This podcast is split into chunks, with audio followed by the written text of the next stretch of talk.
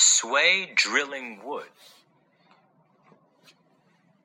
I am the first person to set fire, to make a fire. Long time ago, people had no fire. One night, a young man had a dream in which a god told him there was fire in a place called Sui. The other day, he went there but didn't find fire. Instead, he found that flashes came out when birds were pecking trees.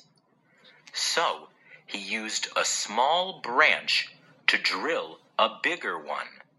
Sparks appeared, and finally, fire came out. Since then, people can make fire, and the young man was called Sway. 燧人取火。很早以前，人们没有火。一天晚上，一个年轻人做了个梦，梦里有位神仙告诉他，在一个叫做燧的地方有火。第二天，他去了那个地方，却没有找到火。但是他看见了一个现象：鸟儿啄树木的时候，有些火花从那里蹦了出来。于是。